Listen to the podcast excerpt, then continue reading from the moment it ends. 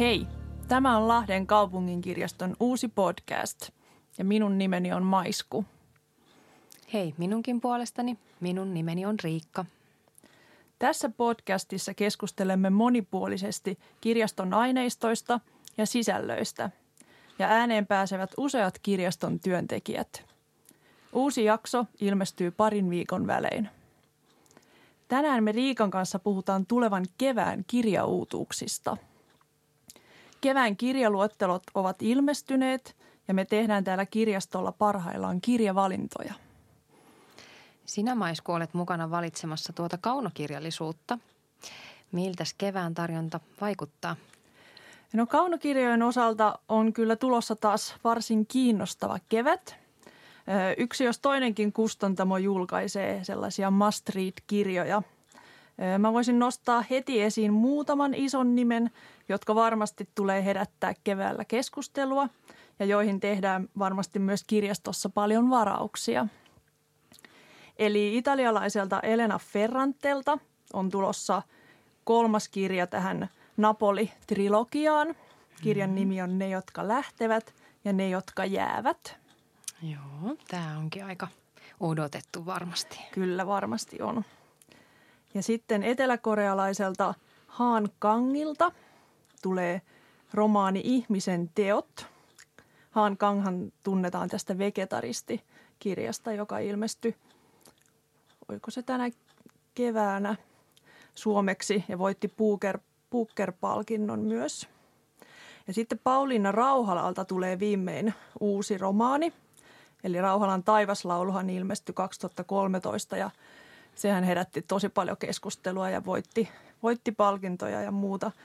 Uuden kirjan nimi on Synnin kantajat ja ilmeisesti vähän samoissa totta, tämmöisissä uskonnollisissa teemoissa liikutaan tässäkin mm-hmm. kirjassa. Joo. Ja sitten Saara Turuselta tulee uusi romaani. Turunenhan voitti tämän Helsingin ö, Sanomien kirjallisuuspalkinnon tällä esikoisromaanillaan Rakkauden hirviö. Ja tämä uusi kirja, jonka nimi on Sivuhenkilö, on jonkinlainen jatko-osa tälle Rakkauden hirviölle. Eli siinä Turunen kertoo yhdestä vuodesta esikoiskirjailijan elämässä. Eli ilmeisesti tämä on myös vähän tämmöinen oma elämäkerrallinen Joo. romaani. Ja voisin nostaa vielä esiin – Pirkko Soiniselta tulee Ellen-niminen pienoisromaani. Tämä kirja kertoo Ellen Tesleffistä, eli taidemaalarista, josta tuli muuten tänä syksynä myös elämäkerta. Mm-hmm. Ja tämä on tämmöinen ö, fiktiivisistä päiväkirjamerkinnöistä koostuva, koostuva pieni romaani. Uskon, että tulee herättämään kiinnostusta. Aivan varmasti. Ja sitten tietenkin mä voin vielä sanoa nopeasti, että Enni Mustoselta tulee uusi kirja. Mm-hmm. Varmasti varausjolot kasvaa. Joo. Ja, ja tota, paljon tulee dekkareita. Håkan Nesseriä, Seppo Jokista, Claire McIntossia.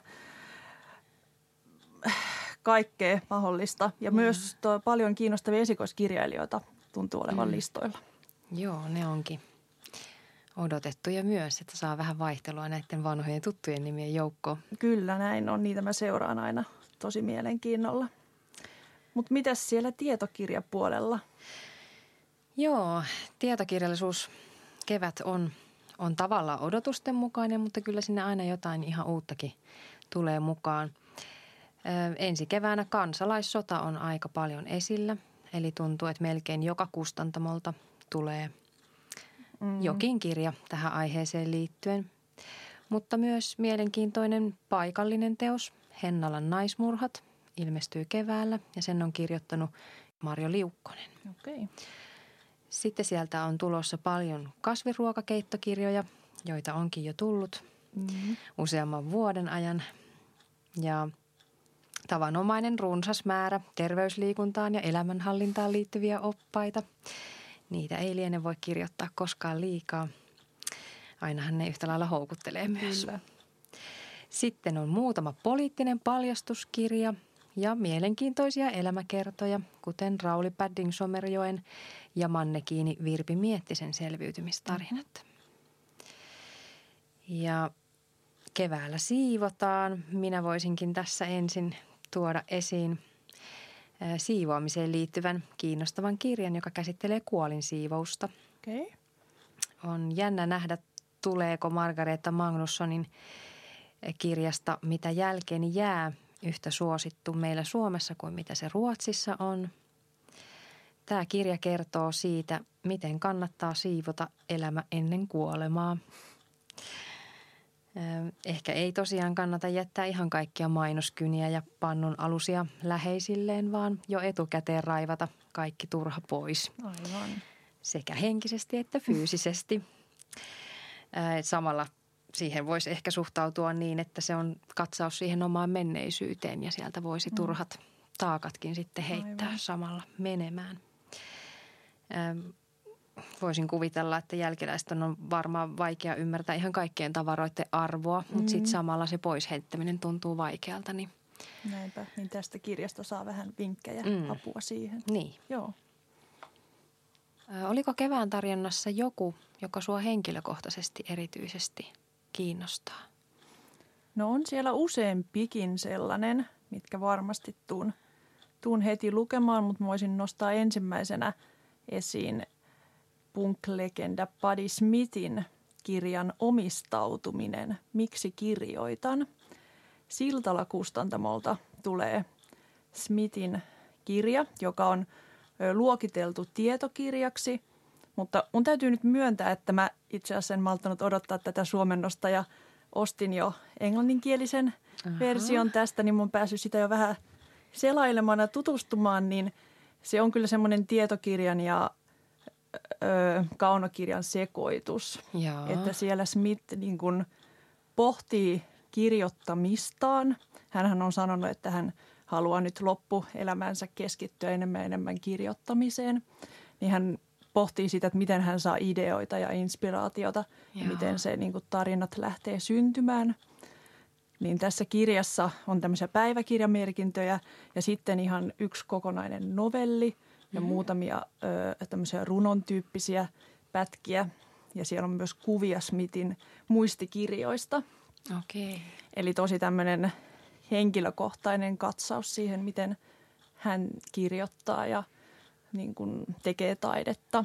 Et se on, se on semmoinen mulle ehkä se superkiinnostavin Jaa. kevään kirjoista. Että varmaan sitten katon kyllä suomenkielisenkin vielä lävitse. Joo. Se on meidän ammattislangilla siis sekasisältöinen teos, Kyllä, kun se, se on juuri sekä sellainen. tieto että kauna. Joo.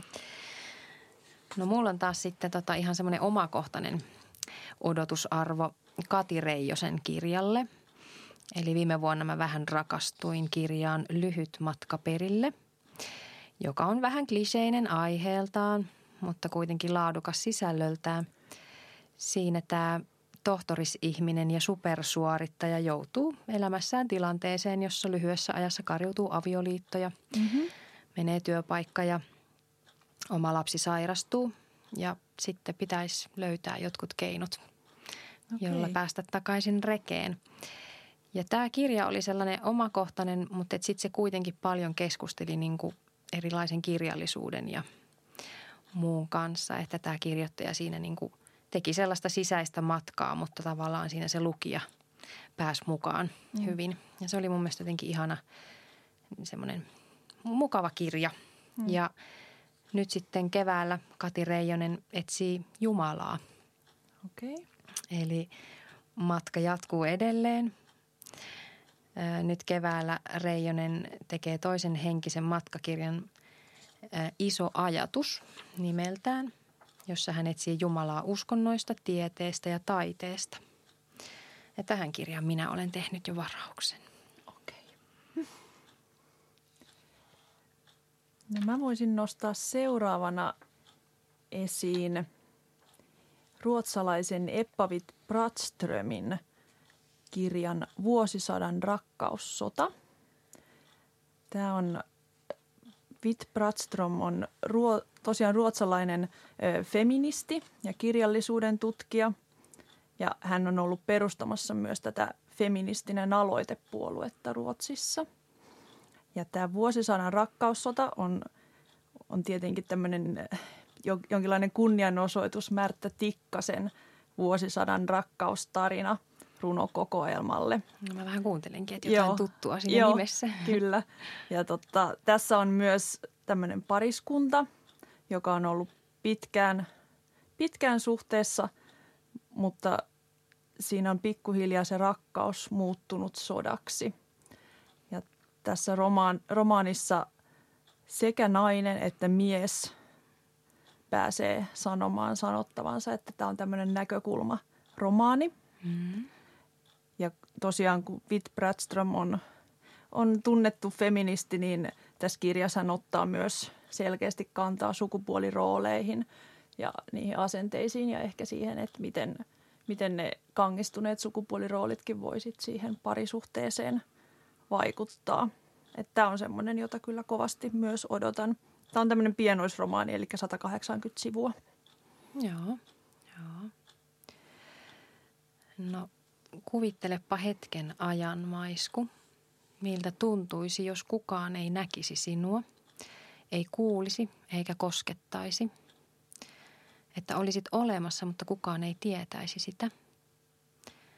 Että sinusta tuntuisi, että ei ole paikkaa, sijaa, tehtävää tai merkitystä tässä yhteiskunnassa ja maailmassa. Tällaisesta sydäntä puristavasta aikuisten yksinäisyydestä on kirjoittanut kirjan Niina Junttila ja sen nimi on Kaiken keskellä yksin. Tässä kirjassa yksinäisyyttä käsitellään tutkimusten valossa, mutta tässä on myös suomalaisten kertomuksia.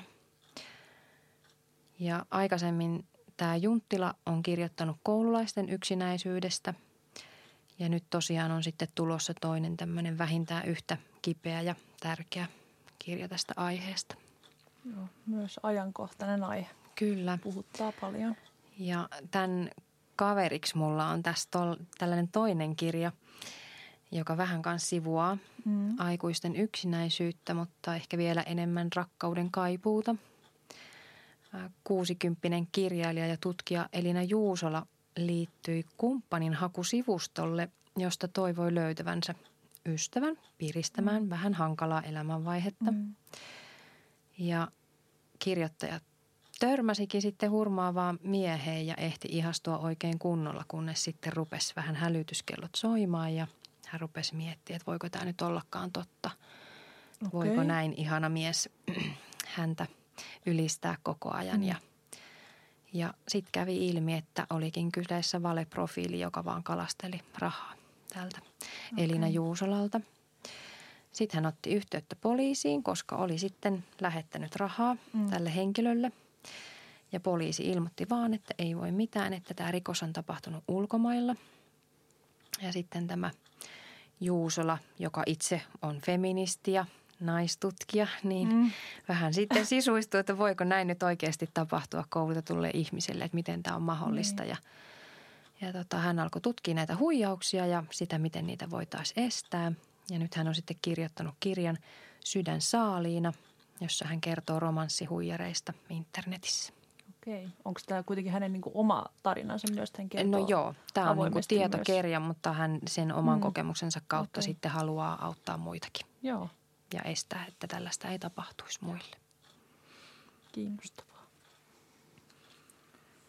Mä otan tähän heti perään toisen ruotsalaisen kirjailijan, Sara Streetsperiltä ilmestyy keväällä suomeksi Unelmien tiedekunta niminen romaani. Häneltä hän ilmestyi viime vuonna Niin raskas on rakkaus niminen kirja, mutta että Unelmien tiedekunta on hänen semmoinen läpimurto romaaninsa ollut kotimaassa ja kotimaassaan ja se voitti Pohjoismaiden neuvoston kirjallisuuspalkinnon – ilmestyessään. Se on ilmestynyt jo 2006 ja nyt saadaan Jaha. se vasta suomeksi. Joo. Tämä kirja kertoo amerikkalaisen radikaalifeministi Valeri Solanasin tarinan ihan sieltä lapsuudesta kuolinvuoteelle asti.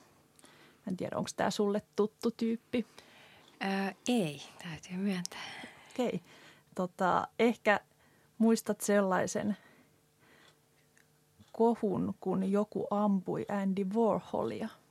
Aa, no nyt ehkä vähän jokin kello kilahtaa. Joo, se oli siis Solanas. Siitähän tuli Okei. ehkä tälle niin kuin koko maailman tuntemaksi. Mutta vuonna 67 hän julkaisi Skum Manifestin, joka oli tämmöinen todella radikaali kannanotto sukupuoleen ja siihen, että tarvitseeko yhteiskunta välttämättä miehiä lainkaan. Jaa, mielenkiintoinen. Kyllä. Eh, Kustantamo, tämä tulee Tammelta. Kustantamo kuvailee tätä kirjaa rankaksi, rohkeaksi, jännittäväksi, mutta kieli on kuulemma hyvin runollista. Mm-hmm. No niin, mielenkiintoista. Kyllä. No minä otan tähän väliin sitten ei-runollisen teoksen, eli erittäin faktapohjainen knoppitietokirja. Moni on varmaan nyt kuluneen Suomi sata vuoden aikana lukenut uudelleen tuntemattoman sotilaan ja käynyt elokuvissa. Mhm. Niin En sa- kyllä ole et vielä. kyllä vielä. No nyt sitten vielä ehtii. Mm. Satu Jaatisen tietokirja Tuntemattomat valaisee Väinölinnan romaanin mielenkiintoisia taustoja ja avaa oven näiden erilaisten elokuvaversioiden kulisseihin ja kuvauspaikoille. Tämä, tämä voisi olla mielenkiintoinen, että vaikka jos et ehdikään sinne elokuviin, niin Mm. sitten kun luet tämän, niin pääset prassailemaan Aivan. kahvipöydässä tällaisilla pikkuyksityiskohdilla. Esimerkiksi siitä, että kuinka Väinölinnan romaanin kansikuva on vaihdettu ihan viime tingassa ilman, Okei. että piirtäjä edes tiesi tästä mitään. Aa, kohu. Että tällaisia erilaisia mielenkiintoisia nimenomaan kohuja siellä, Mm, kyllä. siellä taustalla on ollut ja Joo. tämä tietokirja valaisee nyt sitten Nythän niitä. se on ihan sen legendaarinen se kansikuva. Niin. Vaikea kuvitella, että Niin. mikä se sitten on ollut alun Minkä, perin. ehkä siinä kirjassa näkyy sitten se alkuperäinen, Mm, saapa aivan. nähdä. Mm-hmm. Sitten mä nostan amerikkalaisen Elizabeth Stroutin eh, romaanin Nimeni on Lucy Parton. Tämä on semmoinen pienoisromaani myös. Mä huomaan, että mä kerään tänne nyt näitä pienoisromaaneja listalleni. Tykkään lukea nyt näköjään lyhyttä. Öö, Elizabeth Strout on ehkä suomalaisille tunnettu tästä Olive Kittredge-sarjasta.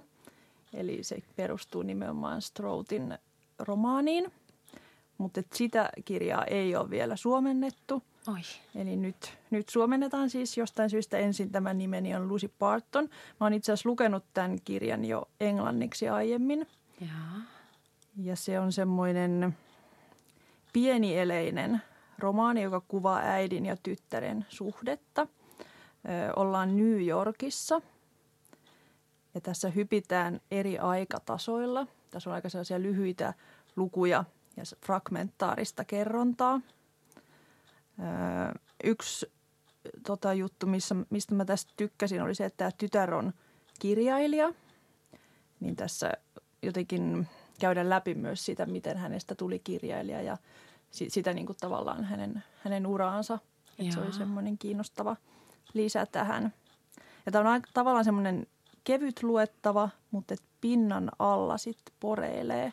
Että kun tämän on lukenut, niin sen jälkeen vasta tajuaa, että ei tämä ehkä ollutkaan niin kevyt kuin mitä kuvittelin. Mm-hmm. Että on, on, on kiva, että tämä saadaan suomeksi. Toivon, että Olive Kittredgekin vielä suomennetaan perään. Joo, se olisi ihan mielenkiintoista lukea. Se sarja oli tosi laadukas ja, Se oli tosi hieno. ja vähän erilainen. Kyllä. No tietokirjojen joukossa oli myös pari lapsiperheelämää kuvailevaa mm-hmm. kirjaa, joihin mä sitten tartuin. Öm, itse asiassa näissä katsotaan perheelämää ulkomailta käsin. Mulla on tässä Satu Rämön uutuus, joka käsittelee islantilaista perheelämää vauraassa ja tasa-arvoisessa maassa. Ja sitten toisaalta Maailmanmatka ja Niina Rous on kirjoittanut kirjan, jossa hän perustaa perhettä brittiläisen miehen kanssa siinä samalla, kun matkustelevat ympäri maailmaa. Satu Rämö on tunnettu aikaisemmasta kirjastaan Islantilainen voittaa aina. Ja näyttää myös siltä, että islantilainen kodinonni perustuu pitkälti menestykselle ja hetkessä elämisen Mhm. taidolle. Ja sitten toisaalta hetkessä elää myös tämä Niina Rousu miehensä kanssa siellä maailmalle, maailmalla. Tässä kirjassaan Joko ollaan perillä. Hän kuvaa tekemiä matkoja Mosambikin slummeista Nairobin diplomaattipiireihin. He on välillä työttömiä rantapummeja ja välillä laitesukelluksen opettajia. Okay. Eli ilmeisesti tekevät niitä töitä, mitä eteen tulee ja välillä ovat kokonaan ilman. Ihana heittäytymistä. Nimenomaan. Tämä on, tämä on just jotain sellaista, mihin itse ei pysty, niin sen takia mm. tämä kirja niin kiinnostaa mua kovasti. Heidän esikoinen syntyy Ugandassa, missä tappajamehiläiset pitää majaa terassilla ja suomalainen neuvolajärjestelmä on vain kaukainen muisto. Okay. Nämä on tämmöiset joita kuvaillaan näissä ennakkotiedoissa kovasti humoristisiksi, mutta mm. toisaalta sitten sellaista kuvaa elämästä, joka varmaan poikkeaa mm, meidän kyllä. turvallisista, turvallisuuden hakuisista perhe, perhe-elämästä. Joo, tuo kuulostaa kyllä kiinnostavalta, kun siinä on tuo Afrikka, mm. Afrikka-teema mukana. Että. Joo, siellä, siellä varmaan lapsiinkin suhtaudutaan hieman vapaammin kuin täällä meillä niin. Pohjoismaissa, että se, se ei ole ihan ehkä niin – suojeltua ja turvattua se mm. touhu siellä. Mutta. Kyllä. Joo, mutta tuosta Satu Rämöstä vielä haluan sanoa, että se islantilainen voittaa ainahan oli aivan loistava, loistava opus. Että mä luulen, että toi, tämä uusi kirja tulee myös mun lukulistalle kyllä. Luulen, että samalla huumorilla on mm, käsitelty aihe. Kyllä. No sitten Siltset Söderström julkaisee tanskalaisen kirjailijan Najamari Aittin romaanin Anna kuolemalle se, mikä kuoleman on.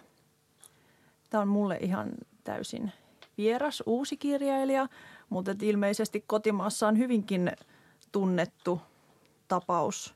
Hän on kirjoittanut pääsääntöisesti runoja jo tuolta 90-luvun alusta lähtien ja on mm-hmm. myös saanut ainakin kotimaassaan palkintoja, mutta tämä on nyt ensimmäinen suomennos, mitä sitten tulee. Tämä on surukirja. Tämä perustuu tosi tapahtumiin. Tämän kirjailijan poika kuoli onnettomuudessa ja tämä romaani kertoo siitä ensimmäisestä vuodesta onnettomuuden jälkeen, että miten, miten tämä kirjailija sitten selviytyi siitä menetyksestä, että mitä, mitä keinoja siinä ehkä voi käyttää. Hmm. Öö, se, miksi mä kiinnostuin tästä kirjasta erityisesti on se, että kustantamo kuvailee ö, tätä monimuotoiseksi ja moniääniseksi. Eli tässä on semmoinen katkelmallinen muoto ja eri tekstityyppejä sekoitellaan, että on runoja, päiväkirjakatkelmia ja kirjallisia lainauksia muun muassa. Että mua kiehtoo kiehtoo tällä hetkellä lukijana tosi paljon tämmöinen fragmentaarisuus, mm-hmm. niin otin, nostin tämän heti esiin, että tämä on kyllä semmoinen, mihin mulla on jo varaus laitettuna. No niin, ja, ja elämä, elämä tuollaisen tapahtuman jälkeen on varmaan aika pirstaleista. Kyllä, Sinänsä niin. rakenteellisesti varmaan ihan, ihan totta. tukee sitä, sitä maailmaa, missä ollaan, jos oman lapsensa menettää. Näinpä. Oliko sulla vielä jotain? No mulla olisi täällä aivokirja. Okei. Okay. Eli viime vuosina on aika paljon tullut jo aivoja ja aivotutkimusta käsitteleviä tietokirjoja. Tuli ne muutama kiehtova aivokirurgin elämäkerta. Ne oli mm, mielenkiintoisia. Ja aivot kiehtoo keväällä edelleen. Ja niistä riittää kirjoja julkaistavaksi. Dosendolta tulee suomalaisen havaintopsykologi Jukka Häkkisen kirja Outojen kokemusten psykologia. Ja tämä kirja lupaa selittää kaikki kummalliset asiat, mitä meille tapahtuu, kuten enneunet tai kuolleiden läheisten läsnäolon tuntemukset, mm-hmm. déjà vu-ilmiön ja unihalvauksen, joka minua itseäni kiinnostaa kovasti muutaman kerran sen kokeneena – Kerro mulle, mitä on unihalvaus. Se on se kammottava tilanne, kun aamu yöllä usein näet unta, mutta samaan aikaan tuntuu, kun olisit hereillä. Ja mm. ikään kuin näet sellaista painajaista, mutta et pysty liikkumaan. Ai Eli vaikka kuulet, että portaista tulee joku henkilö huoneeseen, niin sä et pysty pakenemaan etkä liikkumaan. Painajainen. Se on tavallaan Todella. painajainen, mm. mutta se on hirveän fyysinen, koska sä samaan aikaan ikään kuin tunnet sen kehon, että tämä ei muuten nyt tottele ja okay. kädet ei liiku. Ja. Okay. Mutta – ei se, se kuulostaa kamalalta ja se on sellaista pari ensimmäisen kerran, mutta ää, sitten kun se tietää mikä se on, niin ei se, ei se pelota niin paljon, mm. vaikka on se, on se vähän inhottavaa. Ää, mutta esimerkiksi tästä tässä kirjassa puhutaan, että, että se on vain semmoinen tila, jossa uni ja valvetilaa säätelevät toiminnot menee vähän sekaisin. Okay. Että sillekin on, on selityksensä, mm. joka löytyy tuolta aivokemiasta. Okay. Miten ehdit sä Riikka lukea yhtään kaunokirjallisuutta? No ehtimiseen se ehkä juuri kaatuu se mun lukemiseni, mutta kyllä mä jonkun verran luen. Ää, aika paljon kyllä menee tietokirjallisuuden mm. parissa tuo aika sekä töissä että kotona, mutta, mutta tota, kyllä mä kauno, kaunolistatkin katselin tuossa läpi ja yksi semmoinen kevyemmästä päästä oleva kirja herätti mun huomion. Okei, okay. kerropa. Skotlantilainen Gail Honeyman – on kirjoittanut esikoiskirjan ja tämä on humoristinen kirja kolmekymppisestä naisesta, joka elää elämänsä automaattivaihde silmässä ja takertuu rutiineihin. Siinä kuvaillaan, että hän menee aina työviikon päätteeksi tietyn kaupan kautta kotiin ja vodkapullon kanssa viettää yksinäisyydessä viikonloppunsa. Ihanalta kuulostaa. ja Eleanorille kuuluu ihan hyvää on tämän kirjan nimi. Mm-hmm. Ja tässä tavallaan on, on niin kuin ikään kuin semmoinen kaihoisa asetelma, että Eleanor on oikeasti vähän yksinäinen, mutta sitten tulee joku ja tekee hänen elämästänsä vähän jännittävämpää. Ja ennakkotiedoissa kuvaillaan kirjaa kaistapäiseksi ja hurmaavaksi. Tämä voisi olla jotain sellaista, mitä tuossa alkuvuoden pimeänä iltoina vielä lukisi, että jaksaisi odottaa sitä kevään valoa. Aivan. Ja mä nyt voisin kuvitella noiden markkinointi, markkinointitekstien puolesta, että olisi varmaan semmoista vähän Bridget Jonesin tyyppistä. Mm, kuulostaa kieltämättä vähän, mm. vähän siltä. Hauskaa kohkaamista. Istutaan viikonloppuilta ja kotona ja mm. tanssitaan pyjamassa. Nimenomaan, joo. Tämä on semmoinen, niin kuin, mi- mihin mä laitoin nyt sitten varauksen tuolta kaunokirjapuolelta. Okay. No niin, hyvä. Mutta tämä meidän podcasti taisi olla tässä. Joo. Me halutaan vielä muistuttaa, että nämä kaikki kirjat ja kaikki muutkin kevään uutuuskirjat ovat jo varattavissa. Uusi podcast-jakso ilmestyy taas kahden viikon kuluttua. Silloin äänessä ovat ihan uudet tyypit. Kiitos ja moi! Moi moi!